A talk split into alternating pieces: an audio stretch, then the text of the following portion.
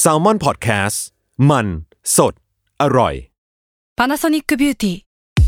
มากกว่าเครื่องเป่าผมด้วยนาโนอีเทคโนโลยีล่าสุดที่จะเปลี่ยนทุกประสบการณ์ที่คุณเคยมีนาโนอีมอยส์เจอร์พลัสเพิ่มความชุ่มชื้นให้เส้นผมหลังใช้งานมากขึ้นถึง 18 เท่า พร้อมชะลอการเฟดของสีผมสำหรับคนชอบทำสีผม ดูแลความชุ่มชื้นทั้งเส้นผม หนังศีรษะและผิวคุณ Panasonic NA0J มีเทคโนโลยีนาโนอีที่ care only you ทฤษฎีสมคบคิดเรื่องลึกลับ สัตว์ประหลาด ฆาตกรรม ความลี้ลับที่หาสาเหตุไม่ได้ เรื่องเล่าจากเคสจริงที่น่ากลัวกว่าฟิกชั่น สวัสดีครับ ผมยศมันประพงศ์ ผมธัญวัฒน์อิพุดม นี่คือรายการ Untitled Case สวัสดีครับ สวัสดีครับ สวัสดีครับ อ้าวเข้ารายการดิ ส ต่อ วัส ดิ ดีสวัสดีครับ ต่อเลย ทำไมต้องเราต้องพูดด้วยเหรอ เฮ้ยผมไม่เอาแล้ว ผมไม่เอาเลยอีกแล้ว ผมไม่จะไม่เริ่มรายการให้พี่แหละ ก็ก็ยินดีต้อนรับเข้าสู่รายการ Untitled Case ครับ มันดู ทำไมคุณต้องผลักพลังไม่ผมด้วยเนี่ย มันดูเขินๆเนาะ มันใช่หน้าที่ผมที่ไหนวะ เฮ้ยแต่แต่ดีนะเออเออผมชอบ ก็ผมเปิดเกรินเข้ารายการมา 60 กว่า EP แล้ว พี่จะเกรินให้ผมสัก EP หนึ่งจะเป็นอะไรไปวะ มันมีธรรมเนียมมันมีวิธีปฏิบัติอยู่โยก็เดินตามไกด์ไลน์แบบนั้นของมันสิ แต่ผมจะบอกว่า ต้เป ไอ้ ลี่ยนแปลทำมล่ะ สิ่งที่ว่าทำไมเราถึงต้องให้พี่ทันเกรินเข้ารายการเนี่ยเพราะว่าตอนนี้มันเป็นตอนที่ค่อนข้างที่จะพิเศษ เพราะว่า อย่างหนึ่งที่มันพิเศษมากๆ คือ เราเนี่ยได้เลิกที่จะเปิดโปรเจกต์ใหม่พิเศษกับพาร์ทเนอร์ของเราคนหนึ่ง ใช่ครับ ที่ชื่อว่าขายหัวเราะครับผม ก็เป็นหนังสือการ์ตูนแก๊ก เออใช่ ที่ ที่แบบทุกคน คลาสสิก รู้จัก มาก แน่นอนใช่ ครับ มันคือโปรเจกต์พิเศษครับที่เราจับมือกับขายหัวเราะ ชื่อว่า Untitled Case ขายหัวเราะลี้ลับฉบับหาขนลุก อ่า ซึ่งเราจะมาทำ EP พิเศษกัน 2 EP ครับผม ทีมคลาสสิกแก๊กหรือว่าเอาเราจะเอาแก๊กจากในขายหัวเราะนี่แหละ อ่า ที่เรารู้จักกันดีอ่ะไม่ว่าจะเป็น อ่า โจรมุมตึกนางเงือกเอเลี่ยน เออ หรือว่าบอกวิติตเอง หรือว่าขวานที่แบบ ใช่เออเออ ที่ปาไป เออ แล้วในแม่น้ำว่ามีเทพารักษ์ขึ้นมาหาให้อะไรเงี้ เอย อ เราคิดว่าจะมีคนจะมีภาพจำของแก๊กไข่หัวเราะแบบเนี้ยอยู่ ใช่ใช่ ซึ่งเอาจริงๆนะ มันดูไม่น่าจะลี้ลับได้ขนาดนั้นปะ จริงๆอ่ะไข่หัวเราะมันก็มีบางมุกบางแก๊กนะ อ่า ที่พี่ๆ อ่า เขาเขียนแล้วมันมีความความเหมือนจะน่ากลัว มีความหักมุมอ่ะ เออเออเออ ดักตีอะไรเงี้ยเดี๋ยววะ เออเออมันมันเอาจริงสำหรับพวกเราเนี่ยมันมีความอันเดอร์เคสซ่อนอยู่ในนั้นอ่ะ เออ เออแล้วเราก็รู้สึกว่าเออมันเป็นโปรเจกต์ที่พิเศษ แล้วก็น่าตื่นเต้นดีที่เรา ครับ จะเอาความฮาแบบขายหัวเราะมาทำให้มันน่าขนหัวลุกในแบบของอันเดอร์เคส อ่าครับ อ่าวันนี้ก็จะเป็นเลิกที่เราจะมาเปิดอีพีแรกกัน ครับ แล้วก็อีกอย่างหนึ่งที่มันพิเศษมากๆเลยพี่ทันคื ค อ รับ ขายหัวเราะเองอ่ะก็จะ อืม มีความขนหัวลุกในแบบของอันเดอร์เคสที่ไป อืม อยู่ในหน้าหนังสือด้วยเหมือนกันอ่ะ ใช่ มันจะเป็นสเปเชียลเอดิชันที่ชื่อว่าลีลับฉบับขะหาขนลุก ครับ ซึ่งในนั้นเนี่ยก็จะมีการเขียนมุกที่มันล้อเลียนไปกับอันเดอร์เคสก็คืออ ม มีความลี้ลับ มีความน่ากลัว อืม มีความฆาตกรอะไรบางอย่างอยู่หรือเปล่า ก็คือว่าจะได้กลิ่นของความเป็นอันเดอร์เคสเนี่ย เออน ายไข่หัวเราะ เออใช่คือ ด้วย เราเอาคอนเซปต์เขามาใช้เขาก็เอาคอนเซปต์ของเราไปใช้ เป็นโปรเจกต์ร่วมกัน ใช่เป็นคอนเทนต์ครีเอเตอร์สองคนที่มีความสนใจร่วมกันนะค ครั รับ บ ซึ่งในนั้นเนี่ยมีความพิเศษอีก 2 อย่าง คืออา พิเศษเยอะมากเลยอีพี อ่านี้ นี้ ความพิเศษแรกคือผมเนี่ยก็ได้มีโอกาสในการไปเขียนแก๊กสักแก๊กหนึ่ง แล้วคุณคุณจะย้ายงานแล้วเหรอ ไม่ไม่ไม่ ขอบคุณครับ เอาจริงคือ ลาก่อนครับยศ คือมันมันก็ไม่ได้หนุก เรา หอก ดีใจมากที่ พี่ฟังผม มากเลย คือมันก็ไม่ได้หนุกมากหรอกแต่ว่าก็อยากให้ทุกคนไปซื้อตามอ่านกัน อ่า ถ้าชอบวิธีการเล่าเรื่องของผมเนาะ ครับ แล้วก็มีเรื่องสั้นของคุณธัญวัฒน์จิบชานม ครับ เป็นนามปากกา ครับ ในวงการนักเขียนของพี่ทันเอง นี่คือนี่คุณคิดให้ผมเลยเหรอ จิบชานมบอย เออพี่ทันก็จะมีมีการนำเรื่องสั้นบางอย่างที่ ในหนังสืออ่ อ่าอ่าไปไปปรากฏใน ครับ คายหัวเราะอีดิชันนี้ด้วย ครับผม ก็ ก็ ไปหาจับจองก็ได้ครับ ครับโอเคของเราเริ่มก่อนแล้วกันนะครับ อืม ของเราเนี่ยเลิกแก๊กมารู้สึกว่า มันเป็นแก๊กที่เราโตมากับแก๊กนี้อ่ะ อ่า เวลาเราพูดถึงไข่หัวเราะมันจะมีพวกอะไรนะบกวิติตใช่ไหม อ่าใช่ ที่ ใช่ ทวง ใช่ งานนักเขียนอ่ะ เออเออเออ หรือไม่ก็แก๊กแบบโจรมุมตึกอ่ะ เออ อีกอันหนึ่งที่เราโตมาด้วยคือแก๊กเอเลี่ยนเว้ย อ่าอันนี้ค่อนข้างแน่นอน ที่เป็นจานบินมนุษย์ต่างดาวบินไปบินมาอะไรเงี้ย เออเออ ซึ่งเราก็โตมาอะไรแบบนี้เยอะมากโอเคว่าโอเค เพราะฉะนั้นเวลาที่พี่โจมาบอกให้ยทานต้องเลือกนะ เราเอาแก๊กนี้เลยเว้ย คือ อีกแล้วอ่ะพี่ทันเลือกก่อนอีกแล้วอ่ะ ไม่ให้โอกาสให้ผมเลือกอีกแล้วเออแต่ก็ไม่เป็นไรผมไม่เกลียดพี่ เป็นคงเป็นธีมมนุษย์ต่างดาว อ่า จานบิน ครับ ดีกว่าแบบนี้เนาะคือเรื่องของเราเนี่ยที่หยิบมารู้สึกว่ามันมันไม่ได้น่ากลัวมากหรอก แต่มันก็มีความสนุกของมันอยู่อะ อ่าฮะ คิดว่าน่าจะเหมาะกับไฮโคเราะดีอะไรเงี้ยฮะ อืม ก็เรื่องของเราเนี่ยมันเกิดขึ้นในประเทศเบลเยียมครับ อือหือ เออมันแปลกมันไม่เคยพูดถึงเบลเยียมเลย เออ เนาะ นั่นดิเรา แล้ ไม่ ว เค เอย เลี่ยนไม่เคยพูดถึงเบลเยียมเลยอะ เอ เอเลี่ยนเวลาเราพูดถึงเอเลี่ยนมันมักมักจะไม่ได้ไปไปรีเลทกับเบลเยียมอ่ะ ยุโรปอ่ะ เออ ไม่เคยเป็นไม่ได้ไม่เคยมาถึงฝั่งยุโรปแต่มันเป็นอ ใช่ เมริกาอะไร อเมริ เงี้ย กาเนี่ยมีเยอะมาก คือว่าเหตุการณ์เนะครับมันเกิดขึ้นในประมาณปี 1989 ครับ เราเกริดแบบนี้ดีว่ามันเป็นเหตุการณ์หรือมันเป็นปรากฏการณ์ที่มีคนบอกว่าพบเห็น UFO ในเบลเยียมอ่ะ อ่า เยอะมากที่สุดในประวัติศาสตร์ของเอของเบลเยียมเลยอ่ะ อ่าฮะ คือเบลเยียมไม่เคยเห็นบ่อยอ่ะ เออ แต่อันเนี้ยฟีเวอร์อันเนี้ยไม่งเป็นไปเป็น UFO ฟีเวอร์มากๆในเบลเยียมเลยเว้ยคือเรื่องทั้งหมดเนี่ยเราไปเจอมาจากรายการ Unsolved Mystery อ่ รายการดังแหละ อ่ แต่ว่าเทปเนี่ยมันฉายในปี 1991 นานมาแล้ว ครับ คือเราบังเอิญไปเจอพอดีอ่ะดูไปเรื่อยๆ เราชอบดูรายการนี้อะมันสนุกดีนะ อืม ก็ไปเจอมาเฮ้ยตอนนี้มันสนุกดีว่ะแล้วก็เลยหยิบมาเล่าครับ คือเรื่องราวแบบนี้ครับว่า ในกลางดึกคืนหนึ่งของเดือนพฤศจิกายน 1989 เนี่ย มีตำรวจสองคน อืม ชื่อคนแรกชื่อว่าคุณเฮนริชนิโคล อืม อีกคนหนึ่งชื่อว่าคุณฮูเบอร์มอนตินี ครับ เฮนริชกับฮูเบอร์เนี่ยเป็นตำรวจแล้วก็วันนั้นคืนนั้นน่ะเขาต้องนั่งรถออกไปลาดตระเวนตามชานเมืองตามชุมชนต่างๆ ตามปกตินะครับ อืม เราบอกก่อนว่าเมืองเนี่ยมันชื่อว่าเมืองยูปองเว้ย ยูปองเ สือว่า ชื่ บางคนอ่าน รักดี ว่ายูเป็นอ่ะ ถ้า เออเออ มันคือ Y U P E N อ่ะ แต่ถ้าเป็นฝรั่งเศสมันจะเป็นยูปองอะไรเงี้ยนะ ชื่อน่ารักดีอ่ะ คือเมืองเนี้ครับเป็นเมืองที่อยู่ติดชายแดนเยอรมัน ครับ อยู่ขอบขอบๆแล้ว คือในระหว่างที่ทั้งสองคนกำลังนั่งรถลาดตระเวนไปเนี่ย คุณ อืม เฮนริชก็บอกนะนี่เขาบอกนะบอสเขาบอกว่า เขาเห็นวัตถุอะไรบางอย่างอ่ะ คือรูปร่างมันแปลกประหลาดมากลอยอยู่บนท้องฟ้าเหนือเหนือรถของเขาอ่ะ อ่าฮะ เขาก็เลยเพ่งมองดีๆเว้ยแล้วเขาเขาก็พบว่า ตอนเงยหน้าขึ้นไปดูอ่ะเขาบอกว่าทั้งสองคนนี้นะบอกว่า ไอ้วัตถุเนี่ยมันมันไม่ใช่จานบินแบบที่เราเคยเห็นอ่ะ เออ เวลาพูดจานบินมันคือกลมๆถูกปะ ใช่กลมๆมีครอบ มีครอบเหมือนในแก๊ง เออมี ของใครฮอร์ล้ออ่ะ เออ ที่มี เอ เอ อ เลี่ยนอ เอยู่อ ข้างในอ่ะ ใช่ใช่ แต่ว่าที่พวกเขาเห็นเขาบอกว่า วัตถุเนี่ยมันมีขนาดใหญ่มากประมาณกับเท่ากับสนามฟุตบอลสนามหนึ่ง โอ้ อ่ะ โห ใหญ่ เดี๋ยวนะ นะนะใหญ่นะ สนามฟุตบอลนี่โคตรใหญ่เลยนะเอจริง ใหญ่มาก คือด้วยความที่ตกใจมากๆอ่ะ อืม แล้วก็อยากรู้อยากเห็นอ่ะ อืม พวกเขาก็ขับรถตามไอ้วัตถุเนี่ยไปเรื่อยๆเว้ย ครับ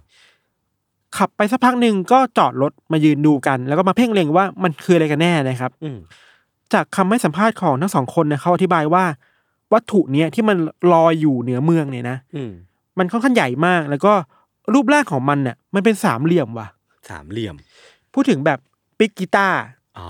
คือรูปทรงปิกกิต้าเลยอะ รูปทรงปิกกีตาร์ เออ แล้วสามเหลี่ยมเนี่ยในแต่ละเหลี่ยมอ่ะตรงสามมุมอ่ะมันจะมีดวงไฟขนาดใหญ่อะติดอยู่ตรงมุมเว้ย อืมอืม เดี๋ยววะ อืม แล้วตรงกลางจะมีอีกอันนึงเป็นสีแดง อ่ะฮะ แปลว่ามันมีจุดดวงไฟใหญ่ๆในในสิ่งเนี้ยสี่จุด เออเออเออ คือสามมุมแล้วก็ตรงกลางอันหนึ่งสีแดง อืม เขาบอกมันแปลกมากคือ UFO ในความคิดของพวกเขาอ่ะ มันต้องเป็นยานอ่ะ ไม่ใช่ ต้ อ อย่าง ง เป็น นี้ เพล แน่น ท อนอะ มันมันต้องเป็นเป็นเพลทอ่ะเป็น เออเออเออ เป็นจานอ่ะใช่ป่ะนี่มันไม่ใช่เลยเว้ย อ่ะ ด้วยความที่พวกเขาทั้งสองคนเป็นตำรวจอ่ะ ก็เลยคิดว่าเฮ้ยเราไปเจออะไรแบบอะไรที่มันแปลกประหลาดแบบนี้มา มันต้องแจ้งว่ะ อืมอืม ไปถึงแจ้งเจ้านายให้รับรู้ครับ พวกเขาก็เลยรีบกลับไปที่รถอ่ะ แล้วก็เอาวิทยุขึ้นมาสื่อสารไปที่สถานี อ่า ว่าเฮ้ยพวกผมเจอสิ่งเหล่านี้นะ เจอวัตถุอะไรไม่รู้มันบินอยู่เหนือเมืองอ่ะ กลัวมากเลยว่าจะทำจะทำอะไรกับประชาชนหรือเปล่านะครับ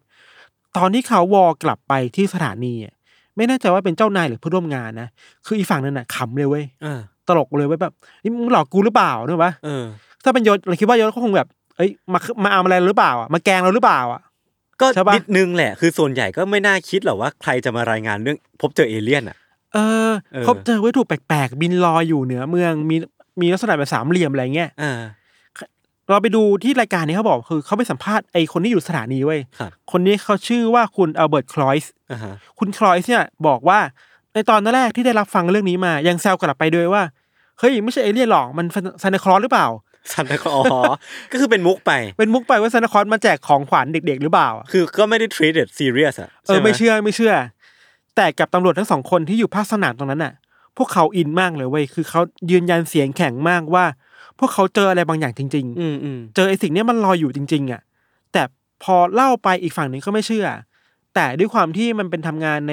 ในระบบราชการนะครับ พอมีตำรวจที่ภาคสนามอ่ะส่งเรื่องมาที่สถานีอ่ะทางสถานีก็ต้องจดบันทึกเอาไว้อ่ะ อ่า ไว้เป็นหลักฐานไว้เป็นธรรมเนียมของระบบราชการอ่ะ ครับ ก็ก็จดไว้เว้ยซึ่งคุณคลอยก็จดไปด้วยความที่สงสัยอ่ะ อืมอืม แต่แบบเออมึงรายงานมากูเขียนไปละกันอะไรอย่างนี้ครับ พอจดเสร็จสักพักหนึ่งอะครับ คุณคลอยก็ลุกขึ้นมาบิดขี้เกียจอะ อืม เดินออกไปดูวิวที่หน้าต่างอะผ่านไปประมาณสักสิบนาทีมั้งคุณคลอยเห็นสิ่งนี้ด้วยเว้ย อ่า คือไอ้สิ่งเนี้ยไอ้วัตถุเนี่ย เออ มันลอยผ่านหน้า ต่างของคุณคลอยไปเว้ย เดี๋ยว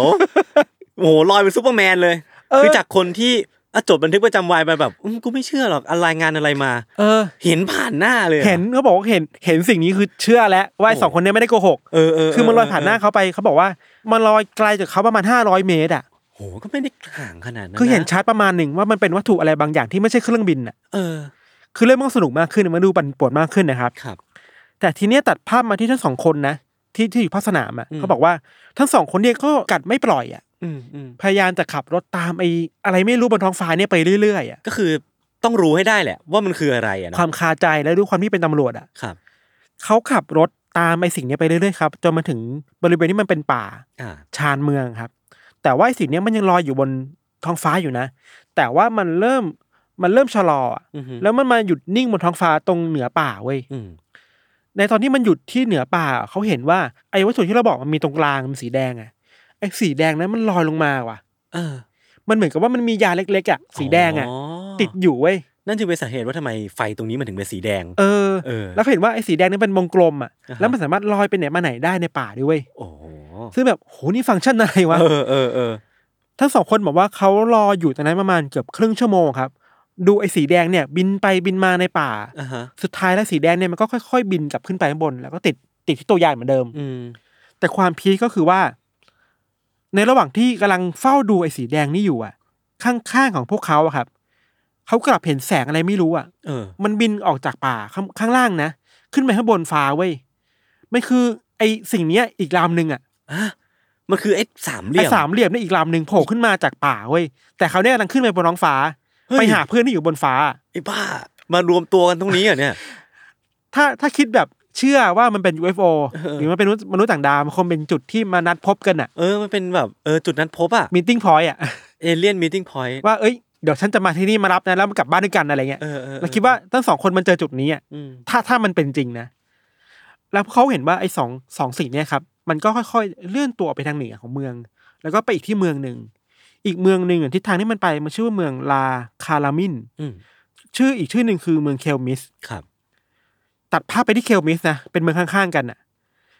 ในช่วงเวลาที่มันไล่เลี่ยกับเหตุการณ์เนี้ยครับยศตำรวจในเมืองของเคลมิสอ่ะก็ได้รับวอลเหมือนกัน อืม ว่ามันมีคนบอกว่าเจอวัตถุประหลาดบนท้องฟ้า แล้วไม่มีตำรวจคู่หนึ่งอ่ะนั่งนั่งอยู่บนรถกำลังขับรถอยู่อ่ะ อืม พวกเขาแบบขำกลิ้งเลยอะ อืม คือแบบโจ๊กหรือเปล่าอ่ะมามาแกล้งกันอีกแล้วไม่มึงว่ากันเหรอมันเล่าเรื่องตลกกันน่ะ เออ แต่ว่าพอขับรถไปเรื่อยๆอะพวกเขาก็เห็นในสิ่งนี้จริงๆเว้ย ก็คือเห็นอีกแล้วะ คือมันบินข้ามเมืองมาหาหาไอ้สองคนนี้อีกแล้วอ่ะ เออเออ คือตอนนี้มีพยานสามคนแล้วนะคือมึงมีสามฝ่ายแล้ว เออ มีตำรวจในท้องที่ มี ตำรวจที่ไป คน ลาด ส ต ถา ระเว นี นเออ แล้วก็ตำรวจอีกเมืองหนึ่ง โอ้โห ตำรวจเมืองเนี้ยเขาเล่าว่า เขาเห็นไอ้สิ่งเนี้ยมันมันลอยอยู่เหนือโบสถ์โบสถ์หนึ่งแล้วมันปล่อยไอ้สีแดงอะลงมาเหมือนกันเลยอะ อืม แล้วไอ้สีแดงเนี่ยก็บนมันก็บินวนอยู่ในเมืองประมาณสิบนาทีครับ อืม แล้วก็กลับไปที่ยานใหม่ แต่ว่าที่มันแปลกไปจากเดิมคือว่า หลังจากที่ไอ้สีแดงมันขึ้นไปติดตัวยานอะ อืม เขาบอกว่าเขาเห็นไอ้ที่เราบอกมันเป็นสามจุดอ่ะนี่เป็นไฟสามจุดอ่ะ เออ เขาเห็นเขาเห็นว่าไอ้ไอ้วงกลมสามจุดเนี่ยมันค่อยๆเคลื่อนเข้าหากันตรงกลางว่ะ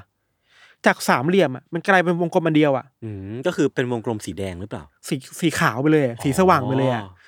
แล้วพอมันเป็นวงกลมอันเดียวปุ๊บอ่ะมันบินหนีไปเลยเว้ย เออ แล้วหายไปเลย ด้วยความเร็วสูงมาก คือหายไปเลย คือเปลี่ยนรูปร่างอ่ะ เออ แล้วบินเร็วแล้วหายไปเลย เออ และนี่เป็นครั้งสุดท้ายที่มันมีคนเห็นในเมืองเคลมิสเลย เชี่ย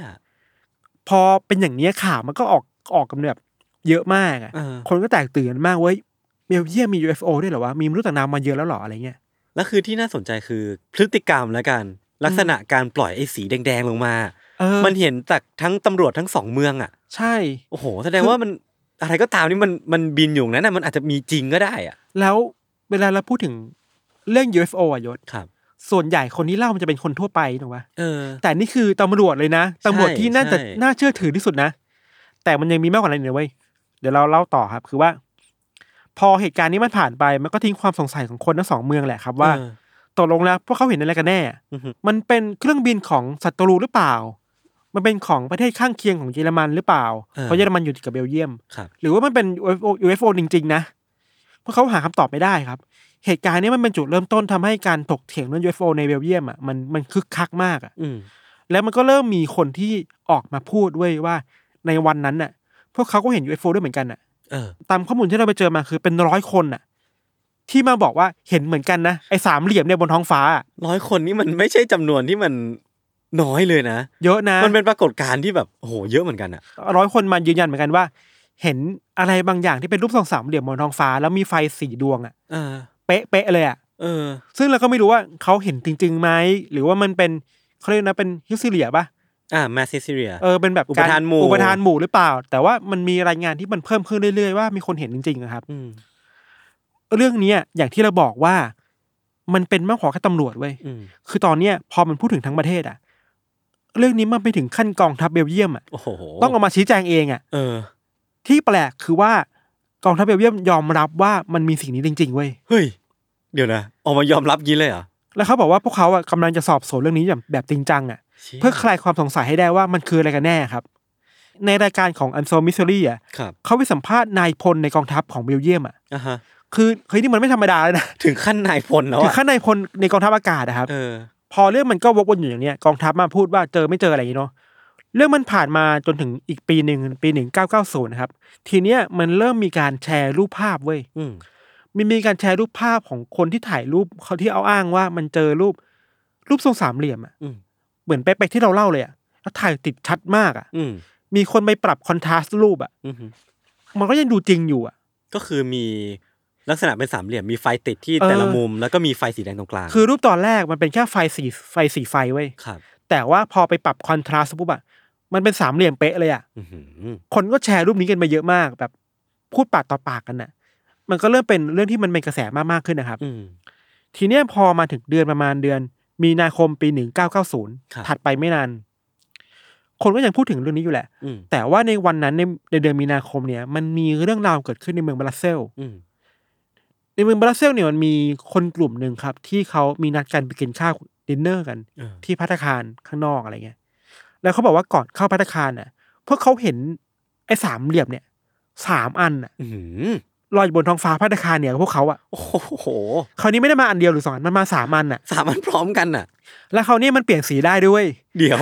เดี๋ยวเดี๋ยวเดี๋ยวเดี๋ยว คือไอ้สีสามสีอ่ะ เออ สีสีในในสามเหลี่ยมอ่ะ ครับ คราวนี้เขาบอกว่ามันเปลี่ยนสีได้เป็นสีแดงสีน้ำเงินสีฟ้าได้หมดเลย ไฟจราจรมะเนี่ย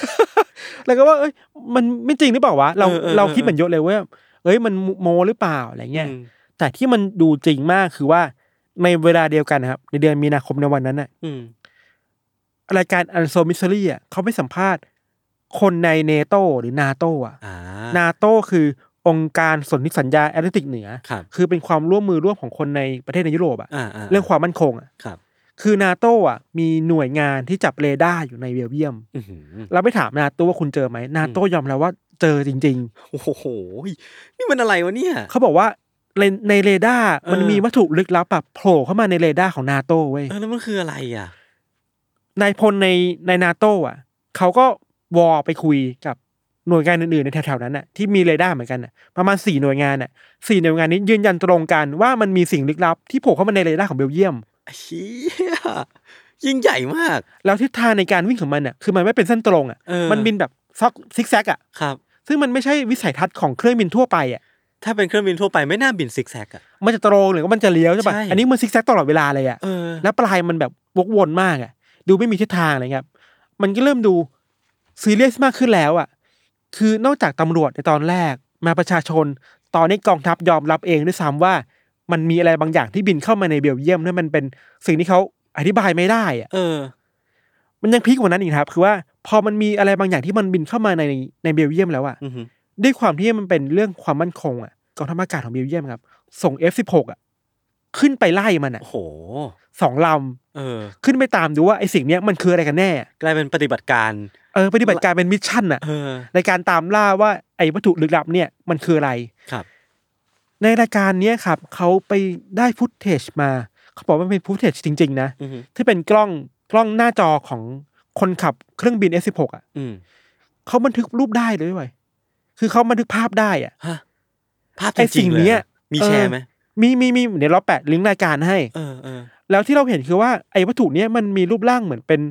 ทรงเพชรอะไดมอนด์อะ อ่ะฮะ เหลี่ยมเหลี่ยมๆอะสามเหลี่ยมสี่เหลี่ยมอะ ครับ แล้วมันสามารถเคลื่อนที่ได้แบบรวดเร็วมากๆครับ แล้วก็ฟรีฟอร์ม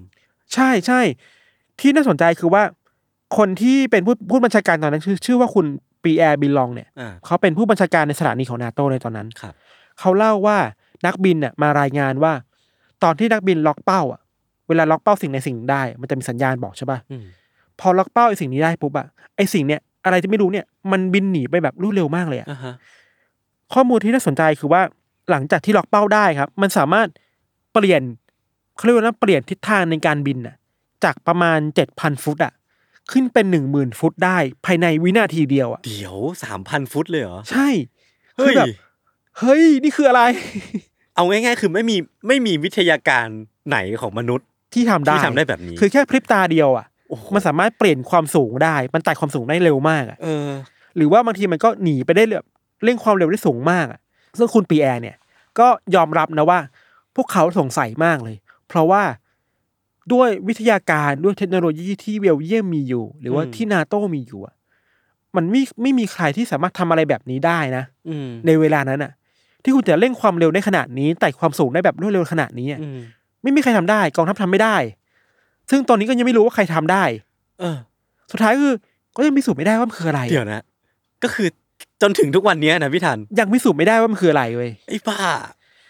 คือ โอ้โห รายการเนี้ยมันผ่านมาหลายปีแล้ว เออ มันฉายในปี 1991 พอเราอ่านเราดูจบแล้วก็ไปเสิร์ชต่อ เราเสิร์ชคำว่า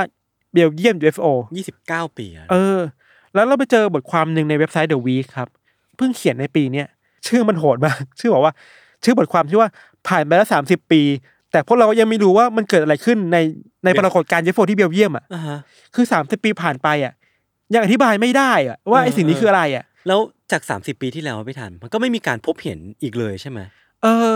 คือมัน โอ้โห มันปรากฏการณ์นี้มันพีคมากในช่วงนั้นอ่ะประมาณสองสามปีอ่ะ เออ หลังจากนั้นก็มีคนมาอ้างเรื่อยๆแหละ แต่ว่ามันไม่ได้พีคเท่าเดิมแล้วไง ไม่ได้มีหลักฐานเป็นภาพยืนยัน เออ มือนคราวก่อน ที่มันหลักฐานชัดเจนมากคือมันมีเอกสารยืนยันจากตำรวจ ๆเออ จากกองทัพจากนาโตอ่ะ ไม่ใช่เรื่องเล่นๆแน่นอนอะ มีมีเรดาร์ที่ตรวจพบเจอจริงๆอ่ะ อ่าฮะ มีการส่ง F16 ขึ้นไปไล่ล่าจริงๆอ่ะ เออ ซึ่งก็อธิบายไม่ได้ว่ามันคืออะไรอ่ะ โคตรลึกลับอ่ะ เออ คือตอนนี้เราก็ไปค้นคว้าต่อมาเว้ยว่า สรุปแล้วมันคืออะไรกันแน่วะ เออ มันก็มีอยู่ประมาณสองสามทฤษฎีครับ ทฤษฎีแรกเนี่ยบอกว่าปรากฏการณ์นี้มันคือแมสฮิสเทีย อ่าฮะ ในเบลเยียม คือว่าเขาบอกว่าหลังจากที่มันมีรายงานจากตำรวจอะแล้วสื่อไปตีความสื่อไปรายงานเยอะๆอะมันก็สร้างความแพนิคในสังคมเบลเยียมอะ อ่าฮะ ทำให้เวลาคนเห็นอะไรปุ๊บก็จะคิดว่า ตีความ อันเนี้ย UFO หรือเปล่า อืมอืม มันก็มาจากอิทธิพลของสื่อประมาณหนึ่ง ครับ อันนี้ก็เข้าใจได้ประมาณหนึ่ง แต่ว่าแมทเทสเรียผมว่ามันต้องตกตกไปเมื่อมันมีหลั หลักฐาน เป็น ใช่ไหม ภาพอ่ะ เออ คือเมื่อเร็วๆเนี้ครับเราไปเจอมาอันนี้เป็นรายงานข่าวจากรอยเตอร์ ครับ รอยเตอร์บอกว่าเขาไปเจอคำให้สัมภาษณ์ของช่างภาพคนหนึ่ง ที่เราบอกมันมีภาพภาพหนึ่งที่มันแมสมากอะ อ่าอ่าอ่าอ่า ช่างภาพคนเนี้ยเขาออกมายอมรับว่าเป็นภาพที่เขาสร้างขึ้นมาเองกับเพื่อนๆเว้ย เอ้า เอ้า มันเลยมาซัพพอร์ตทฤษฎีเมื่อกี้ว่ามันคือแม เป็น ส mass ซิเรี hysteria ยหรือว่ามีคนจัดฉากอะไรมาสนุกๆหรือเปล่าอ่ะ หรอ เออ คือภาพอ่ะ อ่าโอเค ถ้าภาพเป็นเฟกใช่ไหม อ่า แต่เรดาร์หรือว่ากล้อง มันตรวจจับ จาก F16 ได้ อะ ใช่ไหม มันไม่น่าเฟกนะพี่ ทีเนี้ยมันเลยมาทฤษฎีที่สองเว้ย เออ คือเขาคิดเหมือนยศอ่ะ อืม ว่ามันมีหลักฐานนะ ทีเนี้ยมันมีคนวิเคราะห์ว่า หรือว่าที่เห็นกันอยู่อ่ะ มันคือดาวเทียมของโซเวียต อ๋อ ที่มันส่งขึ้นไปบนฟ้า เออ แล้วมันมันกำลังจะตกลงมาบนพื้นดินน่ะ อ่ะฮะ แล้วดาวเทียมอ่ะมันจะมีแสงไฟติดตัวอยู่แล้ว มันมีไฟกระพริบอ่ะ ครับ คนอาจตีความได้ว่านี่คือ UFO หรือเปล่า แล้วก็ไอแรงดิ่งที่บอกว่าจากเคลื่อนที่ 3,000 ฟุตภายในหนึ่งวินาทีมันจะเป็นการสะสมมาของความเร็วจาก ก็เป็นไป ชั้นบร ได้ รยากาศก็ได้ แต่ว่า UFO อันนั้นอ่ะมันขึ้นไปข้างบนนะ โอ้ มันไม่ลงล่างนะ เออว่ะ อันนี้มันมีช่องโหว่อยู่เว้ย เออเออเออเออเออเออ ซึ่งเราคิดว่ามันก็มีหลายหลายครั้งที่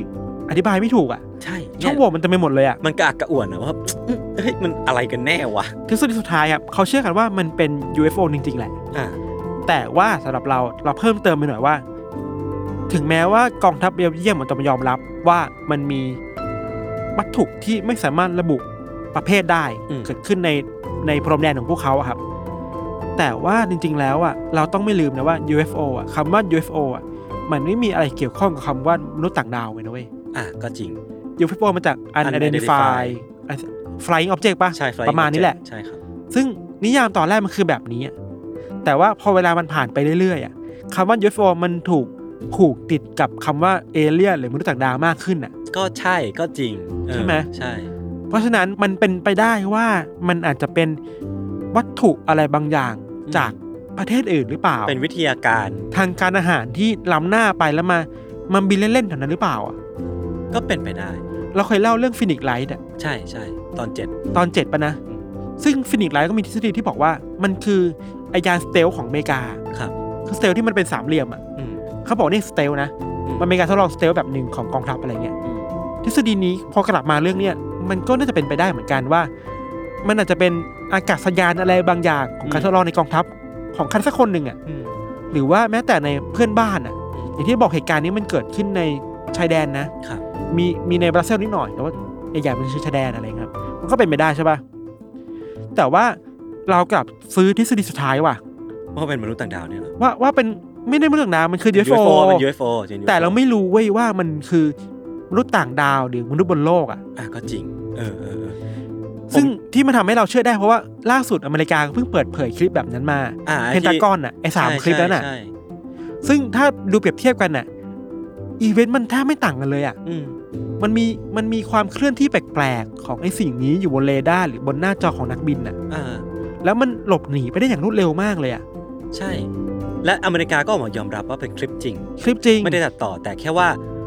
เป็น UFO เหมือนกันเป็น identify flying object เหมือน เอ กั อแต่ระบุไม่ได้ว่าคืออะไรอะไรเงี้ยแต่คิดว่าเออว่ะมันเป็นไม่ได้ว่ะ แต่ถ้าเราไปตีความรวมไปเลยว่ามันคือมนุษย์ต่างดาวเนี่ย มันจะได้ฟันธงไปหน่อยอะ ใช่ นึกว่ามันสนุกแหละมันสนุกแหละ เออมันสนุกมันสนุกกว่าแต่คือความเป็นไปได้ก็ต้องยอมรับว่าความเป็นไปได้ที่ข้างนอกโลกของเราเนี่ยจะมีมนุษย์ต่างดาวอยู่อะก็ เออ ก็มีน้อยเหลือเกิน เราเราเล่าเสริมๆว่าสนุกสนุกๆว่า มันมีพวก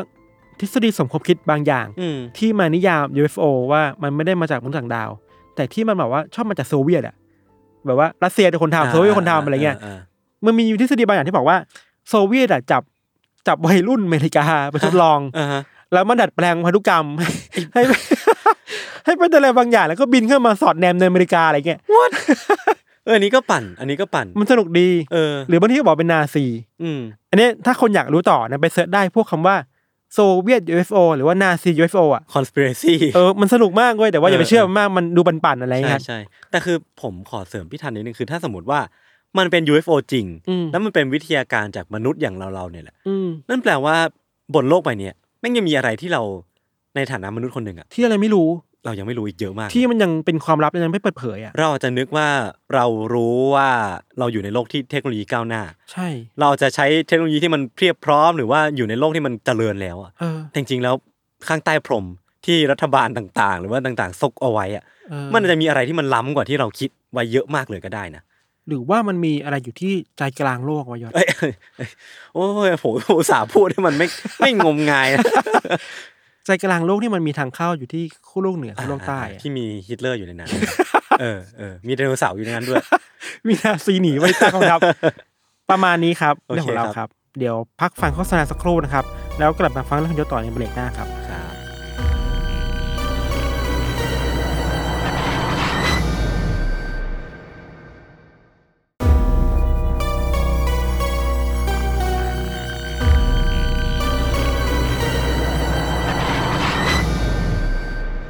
โอเคครับ ก็กลับมาอยู่ในเบรกที่ 2 ของรายการ u n d e r Case ครับผม นี่คุณพูดอย่างนี้คุณชินไหม ชินนะ แต่มันก็ยังยังมีการพูดผิดบ้างเหมือนกันนะ โดยเฉพาะวันนี้ที่ผมติดอ่างเป็นพิเศษไม่รู้ทำไม เราเราลองเปลี่ยนไหมว่าทั้งทางเข้าหรือตอนพักเบรกหรือว่าออกจากเบรกเข้าเบรกเนี่ยเราควร อ่า จะแบบเปลี่ยนคำพูดไหม ก็ดีนะ เออ มันจะได้เป็น ภา การ ษาอิตาเลียน ภาษาจีนภาษาโปร เอ ตุ อ เกส พูดไม่เป็นนะดิพี่ปัญหาอันนี้ปัญหาหลักเลย ก็ด้วยความที่ผมตื่นเต้นเนี่ย เพราะว่าอีพิโซดเนี่ยเป็นอีพิโซดที่พิเศษมา ครั ก บ ๆเพราะว่าเราไปคอลแลบกับไข่หัวเราะครับผม ก็ด้วยความที่เราไปคอลแลบกับไข่หัวเราะพี่ธันก็เอาธีมของเอเลี่ยนหรือว่าเอาคลาสสิกแก๊กของเอเลี่ยนเนี่ยมาต่อยอดในเป็นเรื่องของเรื่องราวลี้ลับที่เป็นเรื่องจริงเนาะซึ่งของผมเนี่ยคลาสสิกแก๊กที่ผมเลือกมาเนี่ยมันคือเรื่องของโจรมุมตึกพี่ธัน อ่าที่แบบ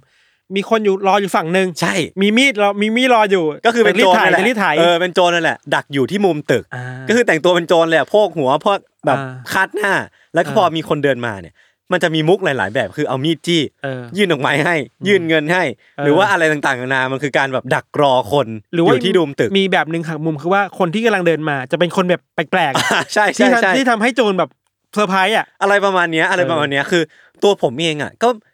เคยอ่านมาเยอะแหละ แต่ว่าจำไม่ค่อยได้แล้วหลังๆ แล้วคือเพิ่งไปพูดคุยกับพี่โจมาว่าไอ้คอนเซปต์ของโจรมุมตึกเนี่ย อะไรที่มันน่าจะพอหยิบมาได้ มันคือคอนเซปต์ของการดักรอพี่ทัน อ่า เออสมมุติว่าเรา สนใจ อยู่ที่สถานที่สถานที่หนึ่งอะ ครับ แล้วมีใครสักคนที่กำลังดักรอเราอยู่ที่นั่นอะแล้วก็เข้ามาทำไม่ดีมีร้ายหรือว่า บานปลายกลายไปเป็นเหตุอาชญากรรมอะ อืม ไอสิ่งเนี้ยแหละที่ผมรู้สึกว่ามันเป็นกเป็นเป็นแก่นหรือเป็นคอที่ผมหยิบออกมา อ่า แล้วก็เอามาเล่าในในตอนนี้ การดักรออะไรบางอย่าง ใช่การดักรอ เออดีครับน่าสนใจครับ ครับผมเรื่องเนี้ยมันเกิดขึ้นที่ย่านที่โด่งดังที่สุดในโลกแห่งหนึ่ง นั่นก็คือย่านไทม์สแควร์ที่ อืม นิวยอร์ก นิวยอร์ก สหรัฐอเมริกา ย้อนกลับไปในปี 1979 ครับ มีการแจ้งเหตุไฟไหม้ที่โรงแรมแห่งหนึ่งแถวย่านไทม์สแควร์เนี่ยแหละ อืม เมื่อเจ้าหน้าที่ดับเพลิงไปถึงนะครับ ก็ทำการสำรวจเพื่อหาผู้รอดชีวิต ก็คือเปิดไปทีละห้องแหละ ทีละห้องทีละห้องก็คือไฟมันกำลังลุกท่วมเลยนะ ครับ แล้วก็เปิดไปจนถึงห้องหนึ่งครับ เมื่อเปิดไปเนี่ยก็พบเข้ากับร่างผู้หญิงสองคนที่กำลังนอนหงายอยู่บนเตียงของพวกเธอเนี่ย เออ เออคิดว่าสลบอยู่ก็เลยรีบวิ่งเข้าไปเพื่ออุ้มหนึ่งในนั้นออกมา แล้วก็เตรียมตัวที่จะทำ CPR เพราะว่าคนที่ประสบอุบัติเหตุไฟไหม้เนี่ย ก็จะมีการสำลักควันเข้าไป แล้วก็ต้องมีการช่วยเพื่อหายใจเอาควันออกมา หรือว่าปั๊มออกซิเจนเข้าไป ครับ แล้วก็จังหวะที่เจ้าหน้าที่ดับเพลิงเนะครับกำลังจะก้มลงไปเพื่อที่จะทำ CPR เนี่ยเขาก็เพิ่งสังเกตว่า เธอไม่มีหัวพี่ทัน เชี่ยเลยนะ แล้วตอนที่ก้มลงไปไม่เห็นเหรอ มันมีควันอ่ะ มันมีควันบดบังมันมีอะไรเต็มไปหมดเลยอ่ะพอกำลังจะก้มลงไป CPR มันคือต้องแบบปั๊มปั๊มหัวใจถูกป่ะแล้วก็ต้องเอา เออเออ ปากเนี่ยไปประกบปาก แต่ตอนกำลังจะเอาหัวก้มลงไปเนี่ย มันไม่มีหัว ชี้ยน่ากลัว เออ แล้วก็ไม่ใช่แค่เธอคนเดียวครับ เออ เพราะร่างผู้หญิงอีกคนที่นอนอยู่ข้างๆเธอในห้องนั้นน่ะ ก็ไม่มีหัวเช่นกัน คือทั้งสองคนเลยเหรอ ใช่ ก็คือเป็นร่างไร้วิญญาณ ในห้องที่ไฟไหม้ ใช่ใช่ใช่ โห เออ คือภายหลัง น่ อะ กลัวครับ ภายหลังเจ้าหน้าที่ดับเพลิงอะครับ ก็พบว่าร่างของพวกเธอเนี่ย ชุ่มไปด้วยของเหลวที่ว่ามันมีคุณสมบัติไวไฟอะเออ คือแบบน่าจะถูกราดไว้ด้วยของเหลว น้ำมันอย่างนี้เหรอ ใช่ แล้วก็พบว่ามีร่องรอยว่าร่างกายของพวกเธอเนี่ยถูกจุดไฟขึ้นมา ครับ นั่นก็แปลว่าต้นเพลิงที่ไหม้ไอตึกเนี่ยให้อยู่ในทะเลเพลิงเนี่ยก็คือร่างกายของผู้เธอนั่นเองอะ ไม่ถึงว่าไอ้ทั้งห้องทั้งตึกเนี่ย ใช่ ที่มันไหม้เนี่ยเพราะมันเริ่มต้นจาก ใช่ ศพทั้งศพนี้เหรอ ใช่ก็คือเชื้อเพลิงเนี่ยถูกจุดออกมาจากไฟไฟของร่างของผู้เธอเนี่ย เฮ้ยน่ากลัว เออเจ้าหน้าที่เนี่ยสามารถระบุประวัติของหนึ่งในร่างนั้นได้ครับ ครับ เธอชื่อว่าดีเดกกูดาซี่ไม่แน่ใจว่าอ่านชื่อถูกหรือเปล่านะ อายุ 22 ปีครับเป็นโสเพณีที่ประจำอยู่แถวย่านไทม์สแควร์ อืม เออส่วนอีกคนเนี่ยครับเจ้าหน้าที่ไม่สามารถระบุได้ บอกได้เพียงว่าเธออายุ 16 ปีเท่านั้นครับ ซึ่งไทม์สแควร์เมื่อก่อนเนี่ยในปี 1977 หรือว่าช่วงก่อนปี 2000 เนี่ยมันจะเป็นย่านที่ไม่เหมือนสมัยนี้อะพี่ทัน อืม มันเป็นย่านสีเทา มีกิเลสอยู่เต็มไปหมดเลย ค้าขายโสเพณีมีแล้วก็มีการดีลดรักกันขายขายยากันเป็นเรื่องเปิดเผยมากๆอ่ะ ครับ คือเป็นย่านที่สีเทามากๆแหละ ในปี 1984นะครับ แค่ในช่วงบล็อกเดียวของย่านไทม์สแควร์เนี่ย มันมีอาชญากรรมเกิดขึ้น 2,300 ครั้งต่อปีอ่ะ คือมันเยอะมากๆอ่ะ เป็นแหล่งซ่องสุมขอ เอง อ อาชญากรรม เออเออ ใช่ไหม ใช่ใช่ใช่ มันจะไม่เหมือนสมัยนี้ที่เป็นสถานที่ที่ใคร ๆ ก็หลงไหลก็อยากที่จะมานะเมื่อก่อนมันเป็นที่ที่แบบไม่เนี่ยคนอย่างเราเราๆอ่ะแทบจะไม่อยากย่างกลายเข้าไปด้วยซ้ำ เราเรานึกภาพความเป็นนิวยอร์กออกนะคือ เออเออเ นิวยอร์กมันมีทั้งภาพของความทันสมัย ใช่ ความเป็นเมืองใหญ่ประมาณหนึงแต่ว่า พอถ้าใครใครเคยไปอเมริกาจะรู้ดีว่า เออ ตามตรอกซอกซอยนิดหน่อยอ่ะ เออเอ มัน อ มันจะมีความ คอนทราสอะ คอนทราสพอสมควรอ่ะ คอนทราสต์กับความสีวิไลข้างนอกเหลือเกินอะ ใช่ใช่ใช่ เออเออกลับมาที่คดีเมื่อกี้ครับ ด้วยย่านที่เกิดเหตุเนี่ยตำรวจจึงสามารถเชื่อมโยงกับคดีที่หญิงสาวคนหนึ่งเนี่ยที่ชื่อว่าเฮเลนไซค์เนี่ยหายตัวไปจากย่านไทม์สแควร์เมื่อปีก่อนได้ ม ก็คือตำรวจเนี่ยจับสองคดีเนี้ยมาเชื่อมโยงกัน ม คดีแรกก็คือที่ผมที่เล่าไปตอนต้นที่ว่า อืม เป็นร่างของหญิงสาวที่ไม่มีหัวกับอีกคดีหนึ่งก็คือ หญิงสาวที่หายตัวไปจากย่านเดียวกันเนี่ยเมื่อหนึ่งปีก่อน แต่ยังไม่ทันที่จะปฏิดประต่อเรื่องราวไปได้มากกว่านี้พี่ทัน มันก็มีจิ๊กซอว์ชิ้นใหม่เข้ามาให้ตำรวจหมุนงงเพิ่มเข้าไปอีกอะ อืม ก็คือวันที่ 5 พฤษภาคมปี 1980 คือปีถัดมานะครับ มีแม่บ้านคนหนึ่งเปิดเข้าไปในห้อง 132 ที่โรงแรมแห่งหนึ่งในนิวเจอร์ซีย์ ครับ และเมื่อเปิดผ้าห่มเข้าอะครับ ก็ได้พบเข้ากับศพของหญิงสาวอายุ 19 ปี ชื่อว่าวาเลรีแอนสตรีท อืม เธออยู่ในสภาพที่ถูกคล้องด้วยกุญแจมือครับ แล้วก็ที่คอเนี่ยมีรอยถูกเชือกรัดอย่างรุนแรงอะก็คือมีร่องรอยว่าถูกเอาเชือกเนี่ยมารัดแล้วก็บีบเนี่ยอย่างรุนแรงมากๆจนกลายเป็นรอยแผลบอบช้ำอ่ะ อ่า เออแล้วก็ที่หัวนมของเธอเนี่ยครับขออนุญาตนะ ตรงนี้อาจจะน่ากลัวหน่อยหนึ่งนะ มีรอยฉีกขาด มีรอยกัด จากการวินิจฉัยเนี่ยบอกว่าเธอน่าจะเสียชีวิตจากการถูกรัด แล้วก็ถูกคนร้ายเนี่ยนำของแข็งไปกระทุ้งหลังหมด อืม หมดลมหายใจไปแล้วอะ เป็นทารุณกรรมเนาะ ใช่ คือโหดมากๆอ่ะ อ่า จากการสืบสวนของตำรวจเนี่ยครับพบว่าเธอน่าจะถูกใครบางคน รับขึ้นมาที่เมดิสันเอเวนิว อ่า ซึ่งมันเป็นย่านที่อยู่ติดกับไทม์สแควร์ ครับ คือเธอเนี่ยถูกใครบางคนดักรออยู่ที่ย่านไทม์สแควร์แล้วก็ลักพาตัวเธอขึ้นมาขึ้นรถ แล้วก็พามาที่โรงแรมแห่งเนี้ยในย่านนิวเจอร์ซีย์แล้วก็ทำการก่อเหตุที่เป็นโศกนาฏกรรมที่น่าเศร้าอันหนึ่ง ครับ ครับ อีกเจ็ดวันต่อมาครับ ที่ลานจอดรถแห่งหนึ่งในนิวเจอร์ซีย์เหมือนกัน มีคนไปพบร่างหญิงสาวคนหนึ่งที่มีร่องรอยว่าถูกทำร้ายมาอย่างรุนแรงมากๆ ถูกทุบตีไม่รู้กี่แผล รอยกัดทั่วตัวนับไม่ถ้วนเลยอะ กัดอีกแล้วเหรอ เออมันเป็นรอยกัดมันเป็นรอยฉีกขาดมันเป็นรอย าอ่าอ่า ที่มันเวอะหวา อ่า แม้ว่าเธอจะไม่เสียชีวิต แต่ก็เกือบเกือบๆอ่ะคือเธอคนนี้ไม่เสียชีวิต เธอเป็นอีกคนที่ถูกรับขึ้นมาจากย่านไทม์สแควร์เช่นเดียวกัน เป็นเซฟเวอร์เกอร์ ใช่ ใช่ไหม ใช่ใช่ ครับ อีกประมาณ 3 วันถัดมาไม่ทัน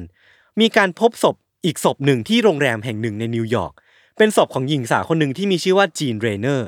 คราวเนี้ยสภาพศพคือหนักหน่วงมากๆเลยอะ อ่า มันมีการเฉือนหน้าอกสองข้างของเธอออกอะปาดคอ แล้วก็มีการทิ้งหน้าอกข้างหนึ่งไว้บนหัวเตียงอะ ชี้น่ากลัว เออ น่ากลัวมากจริง ๆ และก็เหมือนกับคดีที่เล่าในตอนแรกครับ คนร้ายเนี่ย ราดของเหลวไวไฟบนร่างของคุณจีนเรเนอร์เนี่ย ม แล้วก็จุดไฟศพเพื่อพยายามทำลายหลักฐานน่ะ อืม คือมันมีความเชื่อมโยงกันเยอะมากๆอ่ะ มี pattern ทั้ง นะ ใช่ ทั้งการทุบตีทั้งการแทงทั้งการคารุณกรรมอันโหดร้ายมากๆ รวมไปถึงการเลือกเหยื่อที่เป็นเซ็กซ์เวิร์กเกอร์แล้วก็ กการลุ่มเป้าหมาย เผาไฟ อืม ใช่ กลายเป็นว่าในช่วงเวลาไม่กี่วันเนี่ยมันมีการก่อเหตุฆาตกรรมที่มีแพทเทิร์นคล้ายคลึงกันอย่างที่พี่ธันพูดเลย เป็นโสเภณีซะส่วนใหญ่ ถูกรับมาจากนิวยอร์กย่านไทม์สแควร์เป็นการวางยา มีเหยื่อที่เลือกเนี่ยมีผมบลอนด์คล้ายกัน แล้วก็ถูกรัดคอบ้างถูกแทงบ้าง บางคนเนี่ยก็ถูกเผาไฟเพื่อทำลายหลักฐาน มันคล้ายคลึงกันมากเป็นพิเศษ อืม เท่านั้นไม่พอครับ กลับไปที่คดีที่หญิงสาวเนี่ยถูกฆ่าแล้วก็ใส่กุญแจมือก็คือคุณวาลารีแอนสตรีทที่ผมได้เล่าไปเมื่อกี้เนาะที่ลานจอดรถของโรงแรมแห่งนั้นนะครับ มันเคยมีการรายงานว่ามีศพหญิงสาวคนหนึ่งถูกโยนทิ้งไว้ที่ลานจอดรถแห่งนั้นอะ เดี๋ยวนะ เออ คือ ไม่ได้แค่ถูกฆ่า ใช่ โยนโยนทิ้งจากที่สูงหรือว่า ถูก จะ ไม่ไม่คือถูก เอามาทิ้ง ฆ่ เอามา ใช่ ทิ้ง เอามาทิ้งไว้ที่ลานจอดรถของโรงแรมแห่งเนี้ย ครับ คือเธอคนเนี้ยถูกพบในสภาพใส่ชุดพยาบาล ชุดยูนิฟอร์มของเธอเนี่ยขาดเป็นส่วนๆแหว่งวินมากๆ แล้วก็เธอคนเนี้ยเพิ่งจะย้อมผมสีบลอนด์ก่อนหน้าที่จะถูกฆาตกรรม อืม นั่นแปลว่า ถ้าจับมาเชื่อมโยงกันเนาะการที่เธอย้อมผมสีบลอนด์เนี่ยกลายเป็นว่าทำให้เธอถูกเลือกเป็นหนึ่งในเหยื่อของฆาตกรคนนี้ เพราะว่าฆาตกรคนเนี้ยเลือกเหยื่อจากผมสีบลอนด์ใช่ คือศพคนเนี้ยครับมีร่องรอยฉีกขาดที่หน้าอกแล้วก็แขนขา แล้วก็เนื้อตัวเนี่ยก็บอบช้ำพอสมควรก็ไม่ได้แตกต่างอะไรจากศพก่อนหน้านี้เนาะรอยเทปที่ปากเนี่ยบ่งบอกว่าเธอน่าจะถูกลักพาตัวมา จากคำบอกเล่าของพยานนะครับบอกว่าคนสุดท้ายเนี่ยที่ถูกพบเห็นว่าอยู่กับเธอเนี่ยที่ลานจอดรถแห่งเนี้ยเนี่ยเป็นชายผิวขาว อืม อายุประมาณ 30 ต้นต้นๆมีผมสีน้ำตาล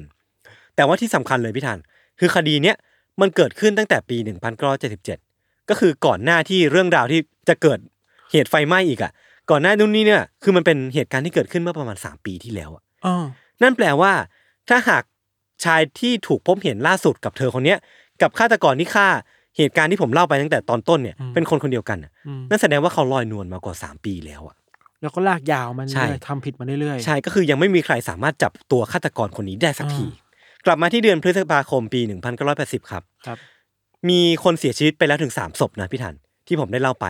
แล้วก็ในวันที่ 22 เนี่ยตำรวจได้ก็ได้รับสายโทรเข้ามาอีกครั้งหนึ่ง ครับ ตำรวจเนี่ยได้รับรายงานว่า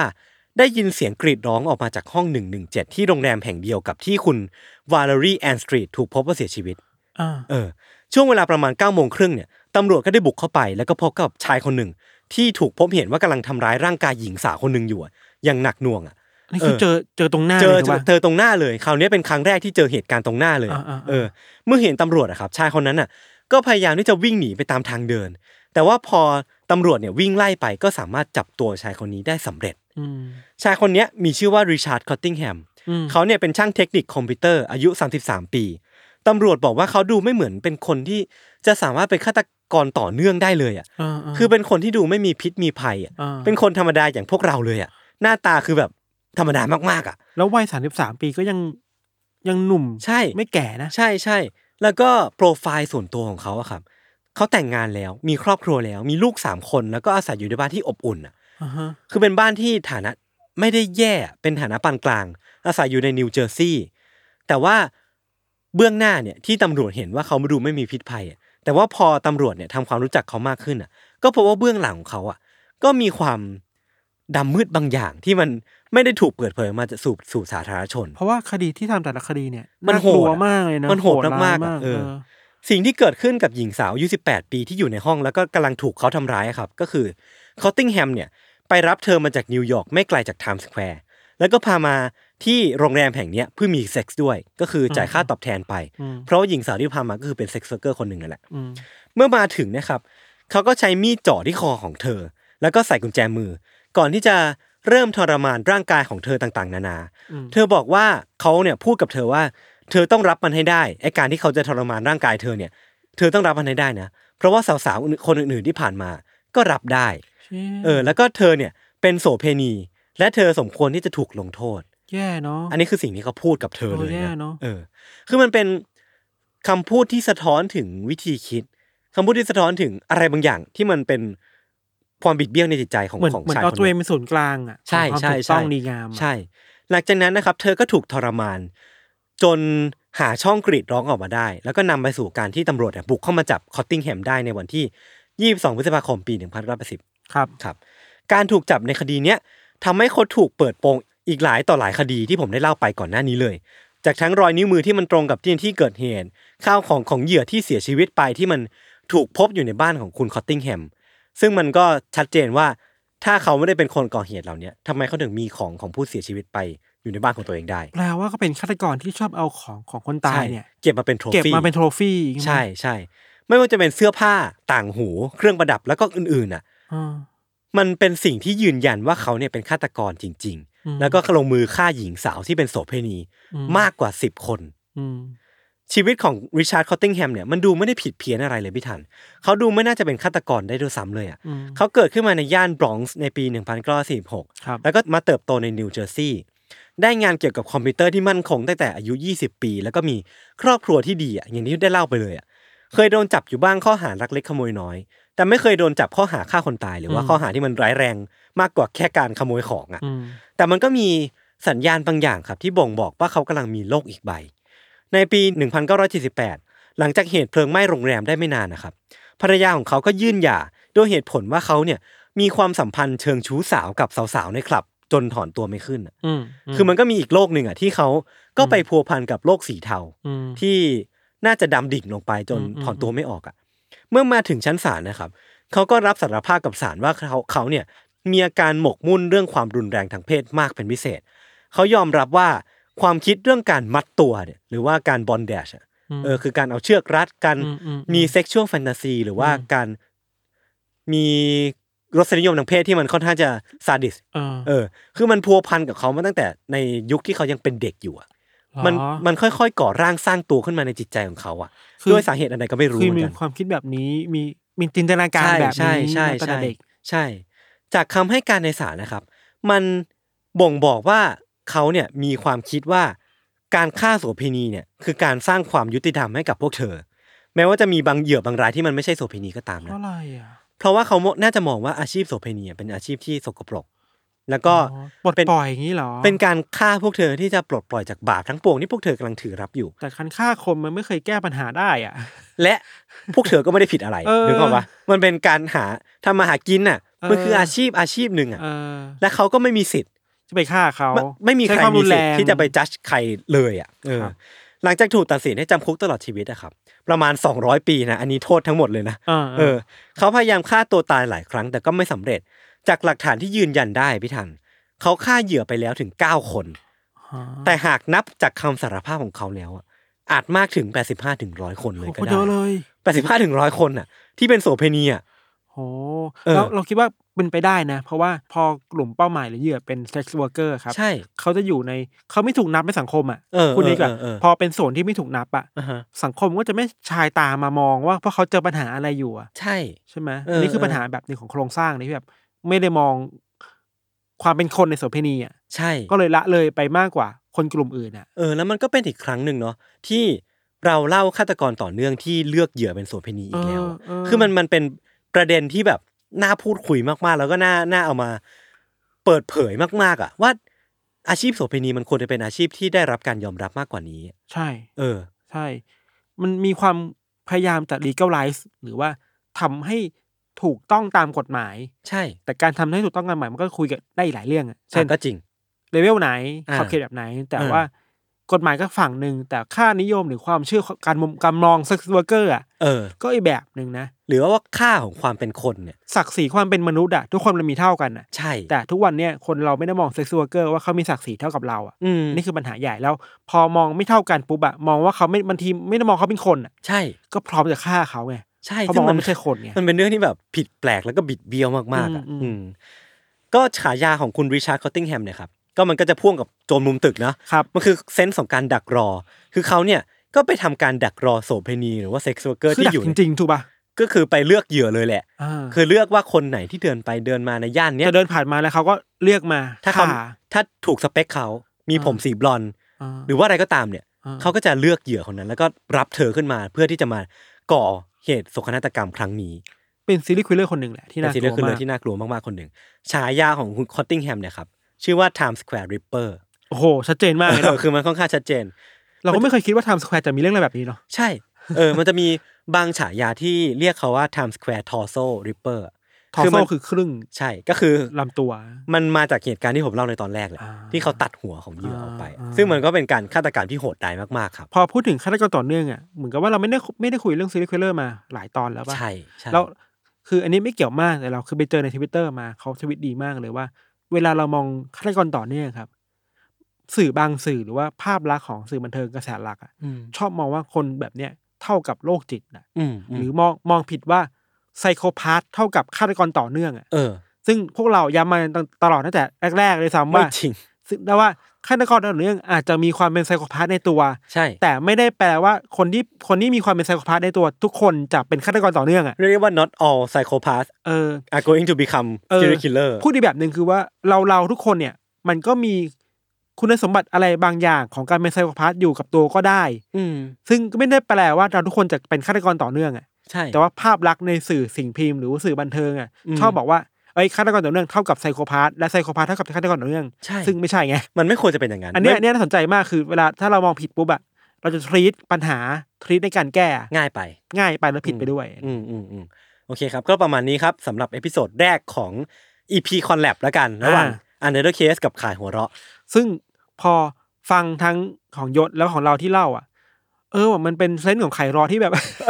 มัน เขาเขา ของ จะ พี่ โกร ทั ธ น แล้ว อะ ปะวะ เออนั่นดิ เขาจะโกรธเราหรือเปล่าวะพี่ทัน ไม่ไม่โกรธหรอกมั้ ไม่ ง น่านะ บกวิทิตก็คงแบบไม่เป็นไรหรอกมั้ง เออคือมันก็จะเป็นอะไรประมาณนี้แหละครับ ครับ ซึ่งก็จะมี2เอพิโซดก็ติดตามกันได้ว่าในเอพิโซดหน้าที่เราจะมาคอลแลบกับขายหัวเราะเนี่ย อืม ผมกับพี่ทันจะหยิบแก๊กอะไรมาเล่า อ่าจะน่ากลัวไหมหรือว่าจะจะปันปันๆเหมือนเขา ใช่ก็ติดตามฟังกันต่อไปนะครับ ครับ สำหรับวันนี้เรื่องที่ผมและพี่ธันเตรียมมาก็มีประมาณนี้ ติดตามมาเดนเคสต่อได้ในอีพิโซดต่อๆไป ทุกช่องทางของ s มอ r พอดแคสต์เช่นเคย วันนี้พวกผมสองคนก็ลาไปก่อน สวัสดีครับ สวัสดีครับ